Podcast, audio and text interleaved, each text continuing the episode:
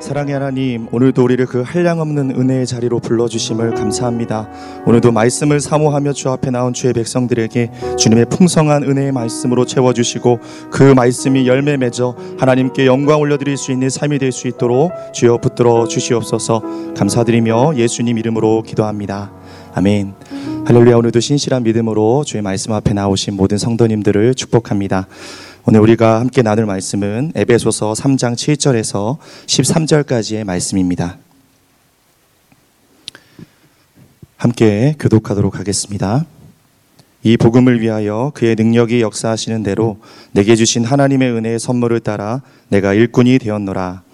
모든 성도 중에 지극히 작은 자보다 더 작은 나에게 이 은혜를 주신 것은 측량할 수 없는 그리스도의 풍성함을 이방인에게 전하게 하시고 영원부터 만물을 창조하신 하나님 속에 감추어졌던 비밀의 경륜이 어떠한 것을 드러내게 하려 하심이라. 이는 이제 교회로 말미암아 하늘에 있는 통치자들과 권세들에게 하나님의 각종 지혜를 알게 하려 하심이니 곧 영원부터 우리 주 그리스도 예수 안에서 예정하신 뜻대로 하신 것이라. 우리가 그 안에서 그를 믿음으로 말미암아 담대함과 확신을 가지고 하나님께 나아감을 얻느니라. 함께 읽겠습니다. 그러므로 너희에게 구하노니 너희를 위한 나의 여러 환란에 대하여 낙심하지 말라. 이는 너희의 영광이니라. 아멘. 자신이 왜 살아가는지에 대한 분명한 목적을 아는 사람은요, 그 삶이 단순합니다. 하나님께서 주신 생명을 가지고 집중해야 될 것을 집중하고요. 세상의 일들 앞에 갈등하지 않기 때문입니다. 어, 또한 하나님이 우리를 부르신 삶의 목적이 무엇인지를 깨닫고 그 목적에 집중하는 삶에는요, 하나님의 능력이 나타납니다.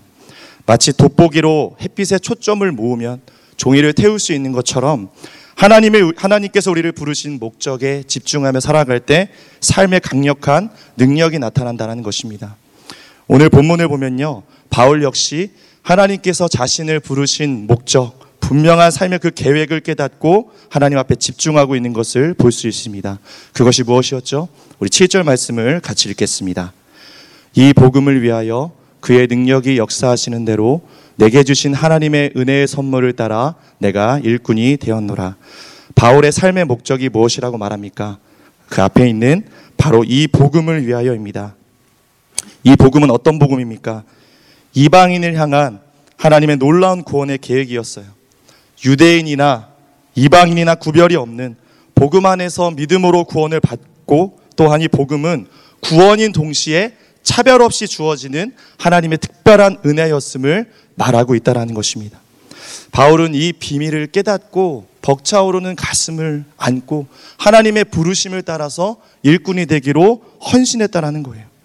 여기서 여러분 말하는 일꾼에 해당되는 헬라어 디아코노스는요. 어, 손님 식탁에서 시중을 드는 사람을 말합니다. 그러니까 바울은 자기 자신에 대한 인식, 일꾼에 대한 인식은 복음을 위한 하나님의 말씀을 맡은 자로 수종드는 사람으로 자기 스스로를 이해하고 있었다라는 거예요. 또한 여기서 중요한 것은요. 바울이 일꾼을 일꾼이 된 것을 이 말씀을 보니까 하나님의 은혜의 선물이라고 고백하고 있습니다. 우리는 보통 은혜라고 하면 어떤 생각을 먼저 하죠? 하나님이 값없이 나에게 주신 것을 은혜라고 생각을 하잖아요. 근데 어, 바울은 오늘 다르게 생각하고 있어요. 무엇이 은혜인가? 어떤 것이 하나님의 은혜의 선물인가? 바로 이 복음을 맡아서 누군가에게 내가 줄 수 있는 것, 섬길 수 있는 것, 일꾼이 되어서 이 복음을 증거할 수 있는 것을 은혜라고 생각하고 그것을 위해 부름받았고 그것이 하나님이 자신에게 주신 선물이라고 고백하고 있다는 것입니다. 여러분 바울이 이 은혜에 대해서 지금 말하고 있는 곳이 어디죠? 로마 감옥이었어요. 그런데 그의 육신은 비록 갇혀 있었지만 그것과 상관없이 복음을 위해 내가 무언가 여기서 할 수 있다는 것을 그는 선물로 은혜로 여겼다라는 것입니다. 그래서 그는 비록 몸은 갇혀 있으나 여기서 지금 내가 주님을 위해서 할 수 있는 것이 무엇일까? 사랑하는 교회를 위해서 지금 여기서 할 수 있는 것이 무엇일까? 갇혀 있으나 그는 거기서 하나님의 은혜를 증거하지 않습니까? 에베소 교인들에게 서신을 최선을 다해서 남기지 않았습니까? 감옥은요, 더 이상 그를 고통스럽게 하는 장소가 아니었습니다. 오히려 하나님의 그 영광스러운 복음을 더욱 빛나게 하고 하나님의 은혜를 더욱더 뜨겁게 하는 하나님의 그 임재가 가득한 곳이었다라는 것이죠. 사랑하는 여러분, 이 복음을 위하여 살아가는 사람은 사명이 있는 한 결코 쓰러지지 않습니다. 감옥에 가둬놔도 결코 가둘 수 없습니다. 어떤 상황에 처해도 그것이 우리를 낙심하지 못하게 만듭니다. 바울은요, 자신의 처지를 비관하지 않았어요. 우울해하지 않았습니다. 위축되지 않았습니다. 복음을 맡은 일꾼으로 그는 여전히 그의 심장은 뜨겁게 뛰고 있었고 그의 눈빛은 살아있을 것이라고 저는 믿습니다. 여러분 이것이 바로 은혜의 선물을 맡은 복음의 일꾼으로서의 모습인 줄 믿습니다. 계속해서 우리 8절 말씀을 읽어볼까요? 모든 성도 중에 지극히 작은 자보다 더 작은 나에게 이 은혜를 주신 것은 측량할 수 없는 그리스도의 풍성함을 이방인에게 전하게 하시고 어, 바울의 자기 자신에 대한 이해가 무엇이었는지 우리가 이 말씀을 보면 알 수 있죠. 모든 성도 중에 지극히 작은 자보다 더 작은 나에게라고 고백합니다. 지극히 작다는 최상급에 또 비교급을 더해서 자기 자신의 그 자금을 한없이 강조하고 있어요. 이것은요, 여러분, 위선이나 비하하는 것이 아니에요. 도무지 복음을 위해서 자기 자신은 일할 수 있는 자가 아니었다라는 거죠. 실제로 바울이라는 이름의 뜻은요, 작은 자라는 뜻을 가지고 있습니다. 복음을 핍박하는 자로 살아왔던 그 바울은 복음을 깨닫고 이방인들에게 이 복음을 증거하기 위해 자신의 이름을 로마식 이름인 바울로 바꾸고 개명해서 그동안 작은 자로 살아왔다라는 거예요. 여러분 바울은 원래 어떤 사람이었죠? 누구보다 좋은 가문 그리고 가말리엘 문화에서 어, 수학을 받은 그 누구보다 특별한 엘리트였습니다. 그럼에도 불구하고 복음 앞에 예수 그리스도의 크심 앞에 자기 자신의 존재를 파악하자 한없이 초라해진 거예요. 아, 이게 의미가 없구나.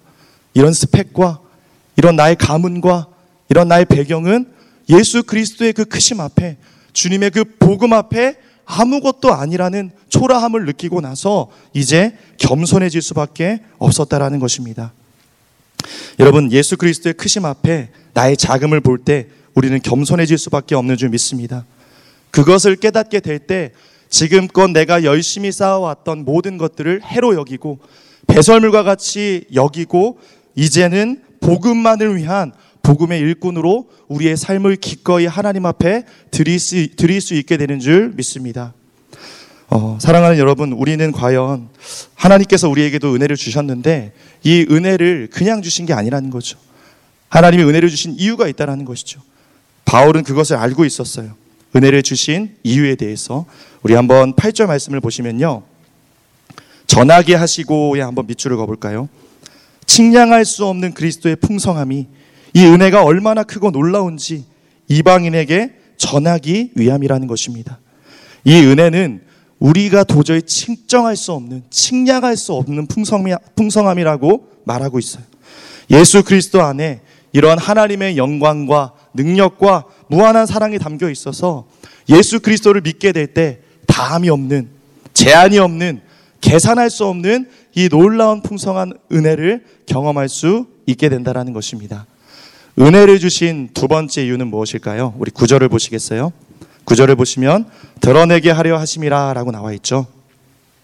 하나님 속에 감추어졌던 비밀 예수 그리스도를 드러내시기 위해 그리스도를 통해서 이방인과 유대인이 하나 되는 놀라운 신비를 하나님의 구원의 계획을 드러내시기 위해 은혜를 주셨다라는 것입니다. 여러분 복 있는 사람은요 하나님이 왜 나에게 은혜를 주셨는지 아는 사람이에요. 사랑하는 여러분 하나님께서 우리에게 은혜를 주신 것도 마찬가지죠. 여러분에게 은혜를 주신 이유가 있다라는 거예요. 나를 살려 주셨고 오늘도 우리가 여기 나와 호흡하며 하루를 살아갈 수 있는 은혜를 주신 것도 하나님이 이유가 있다라는 것입니다. 여러분 그 이유가 무엇일까요? 내가 죽지 않고 살아서 여호와의 영광을 선포하기 위함입니다. 하나님이 주신 그 놀라운 감격스러운 복음, 그 주님의 은혜를 하나님 여전히 살아계셔서 역사하시고 하나님은 우리의 위로자가 되시며 능력이 되시며 소망이 되심을 그 다른 누구도 아닌 바로 여러분의 삶을 통해 복음의 일꾼 된 여러분을 통해 주님이 증거하시기 위함인 줄 믿습니다. 은혜를 받은 것에 여러분 감격하며 그냥 감상에 빠져 있는 것이 아니라 우리는 이제 내가 할 수 있는 사명을 붙잡고 은혜를 증거하고 선물을 전해주는 복음의 일꾼으로 오늘 주님 앞에 부른 받은 것입니다. 오늘 주님이 여러분에게 주신 은혜의 선물은 무엇입니까? 여러분이 해야 할 일은 무엇인지를 우리가 좀 곰곰이 생각해 볼 수 있기를 원합니다. 복음을 위해 내가 할 수 있는 것, 그것은요, 나의 삶을 더욱더 가치 있게 만듭니다. 그것을 위해 목적대로 살아가는 삶에는 기쁨이 흘러넘치고 늘 삶에 활력이 가득한 거예요. 그로 인해 내 주변 사람들이 하나님을 보게 될 것이고 주변 사람들도 덩달아 하나님의 평안과 위로를 경험하게 될 것입니다. 더 나아가서 하나님의 영광이 되고 생명의 역사를 이루어가는 은혜가 될 것입니다.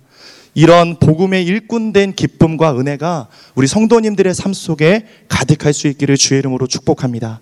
우리 함께 10절 말씀을 계속해서 읽겠습니다. 이는 이제 교회로 말미암아 하늘에 있는 통치자들과 권세들에게 하나님의 각종 지혜를 알게 하려 하심이니 하나님께서 이제 무엇을 통해 이 놀라운 복음과 하나님의 지혜를 알게 하시겠다고 말씀하시죠? 바로 교회를 통해서입니다.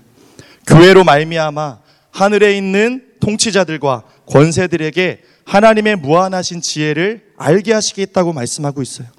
여러분 이것이 얼마나 엄청난 권세인지 아시겠습니까? 하나님께서 교회를 통해 성별과 인종과 문화에 상관없이 오직 예수 그리스도를 믿음으로 말미암아 구원을 얻을 수 있다는 것을 차별 없는 복음의 능력에 대해서 말씀하고 있다는 것입니다. 말씀하실 것이라는 것입니다. 뿐만 아니라 이제는 하늘에 있는 천상의 존재들까지도요. 천사들도 어둠의 세력들까지도 이 하나님의 놀라운 지혜를 교회를 통해서 알 수 있게 된다는 것이에요. 여러분 전에는 영적인 실체들이 하나님의 계시와 지혜를 전달하는 존재였는데요. 이제는 그 하나님의 지혜를 알기 위해서는 뭘 바라봐야 된다고요? 교회를 바라봐야 된다는 거예요. 이것이 교회의 권세입니다. 이것이 교회의 위대함입니다. 사단은 아담을 타락시킨 후에 더 이상 인간에게 구원이 없다라고 생각했어요. 그러나 하나님께서 그 감추어졌던 비밀인 예수 그리스도를 통해서 우리를 구원하셨고 이제 이 비밀을 이 세상과 열방 가운데 교회를 통해서 증거하고 선포하시기를 기뻐하십니다. 예수 그리스도께서 이 놀라운 비밀을 깨닫게 하시기 위해서 자신의 생명을 교회에게 주신 거예요. 그런데 여러분 이 교회의 모습이 처음에 어떠했나요? 너무나 연약했어요.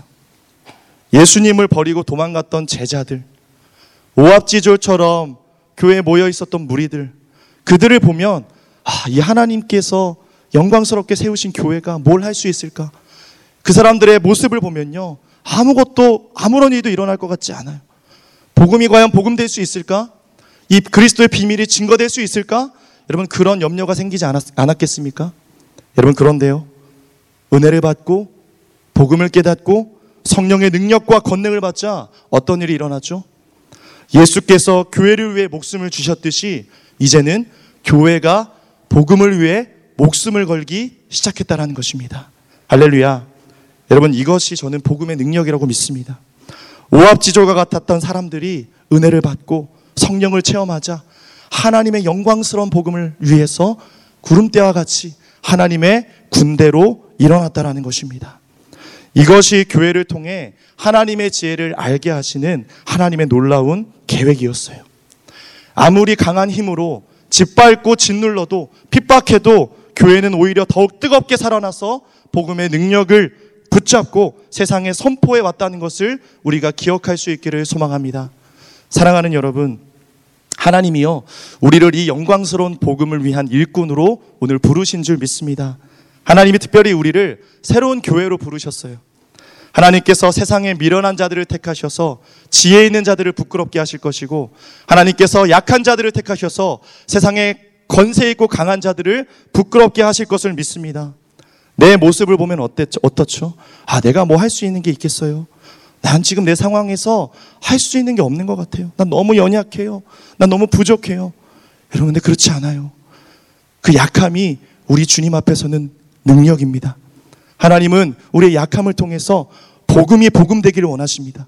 하나님의 강하심이, 하나님의 능력이 하나님의 전능하심이 얼마나 크고 놀라운지 우리의 이 약하디 약한 삶을 통해서 그 복음의 능력이 이 세상 속에서 선포되기를 주님은 원하시는 줄 믿습니다. 오늘 우리가 한없이 약해 보이지만 복음의 능력으로 들풀같이 일어나 복음을 위해 목숨 걸고 즐거이 성도 어, 헌신하는 성도들의 삶을 통해 하나님은 놀라운 기적을 이루어 가실 줄 믿습니다. 우리가 가지고 있는 그 어떠한 직함보다요. 저는 우리가 성도임을 교회임을 가장 자랑스러워 할 수 있었으면 좋겠습니다. 교회를 통해 하나님의 지혜를 선포하시기로 작정하신 하나님께서 오늘날 우리 가운데 새로운 교회를 세우시고 얼마나 우리 교회를 기대하실까 하는 생각을 해보게 되더라고요. 우리 한 사람 한 사람의 삶을 하나님이 오늘도 얼마나 기대하고 계실까라는 그런 생각이 들더라고요. 여러분, 특별히 코로나의 상황 속에서 저는 우리 교회의 역할이 더 크다고 믿습니다. 불안과 두려움이 가득한 세상 속에서 아무런 소망도 보이지 않는 세상 속에서 우리의 평안은 우리의 샬롬은 오직 예수 그리스도 안에 있음을 바울과 같이 전하고 드러내야 하는 사명이 오늘 우리에게 있는 줄 믿습니다. 우리 새로운 교회가 지금껏 해왔던 것처럼요. 말씀, 특별히 더 능력 있는 말씀을 세상 속에 흘려보내고 하나님의 그 평안과 그 성령의 능력을 흘려보내기 시작할 때 어려운 이웃들을 정말 보이지 않는 곳에서 돕고 섬기는 이 귀한 사명을 감당해 나아갈 때 하나님께서 이 세상을 깨우는 거룩한 복음의 군대로 우리 교회를 하나님께서 사용하여 주실 줄 믿습니다. 이 교회를 통해 우리 새로운 교회를 통해 천상의 존재들이 하나님의 지혜를 알게 될 것이고 어둠의 영들은 묶임을 당하여 두려워 떠나가게 될 줄 믿습니다. 우리가 오늘 그 하나님의 복음을 맡은 자로 자랑스러워하며 다시 한번 이 복음의 사명을 붙잡고 하나님께 감사하며 이 엄청난 교회의 능력을 주님의 영광을 위해 사용하며 나아갈 수 있는 교회 될 수 있기를 축복합니다. 이런 엄청난 교회의 능력이 여러분 어디서 나오는 걸까요? 네, 11절입니다. 곧 영원부터 우리 주 그리스도 예수 안에서 예정하신 뜻대로 하신 것이라. 교회의 능력이 어디 있다고요? 바로 우리 주 그리스도 예수 안에서 나온다는 말씀입니다. 또 12절을 보시면요. 우리가 그 안에서 그를 믿음으로 말미암아 담대함과 확신을 가지고 하나님께 나아감을 얻게 되었다고 말씀하고 있습니다. 여러분 예수 안에 능력이 있습니다. 우리가 더욱 그 안에 거하고 그를 믿는 믿음으로 담대함으로 나아갈 때 모든 두려움들은 떠나갈 것이고 우리를 낙심케 하는 모든 것들 앞에 우리는 오히려 소망과 희망을 갖게 될 줄 믿습니다. 그래서 여러분 바울은요 오늘 이 확실한 믿음을 붙잡고 13절에 이렇게 고백하고 있는 거예요. 같이 한번 고백해 볼까요? 그러므로 너희에게 구하노니 너희를 위한 나의 여러 환란에 대하여 낙심하지 말라. 이는 너희의 영광이니라. 여러분 너무나 멋진 고백 아니겠습니까?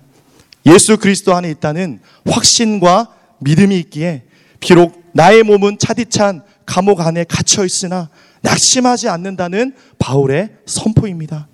사랑하는 성도들을 향해 이렇게 권면하고 있는 거예요. 너희를 위, 너희를 위한 나의 환란으로 인해 더 이상 염려하지 말아라. 낙심하지 마라. 너희가 생각하기에는 낙심거리지만 그렇지 않아. 내가 생각할 땐 이건 하나님의 영광이다. 할렐루야. 여러분, 우리 앞에 찾아오는 낙심거리들이 하나님의 복음을 위한 영광이 될 수 있음을 기억할 수 있기를 소망합니다. 여러분, 코로나로 인해서 우리가 참 어려운 어, 이들을 겪고 있는 성도님들이 참 많습니다. 모든 것이 꽉 막혀버린 것 같고 사방을 우겨싸고 있는 어려움 속에서 한 줌 빛이 없이 살아가고 있는 우리 성도들 가운데 여러분 우리가 제가 권면드리고 싶은 것은 아무것도 바라볼 곳이 없는 그때에 우리가 하늘을 바라볼 수 있기를 소망합니다. 하나님을 바라볼 수 있기를 소망합니다. 이 시간을 허락하신 이유 그것이 무엇일까?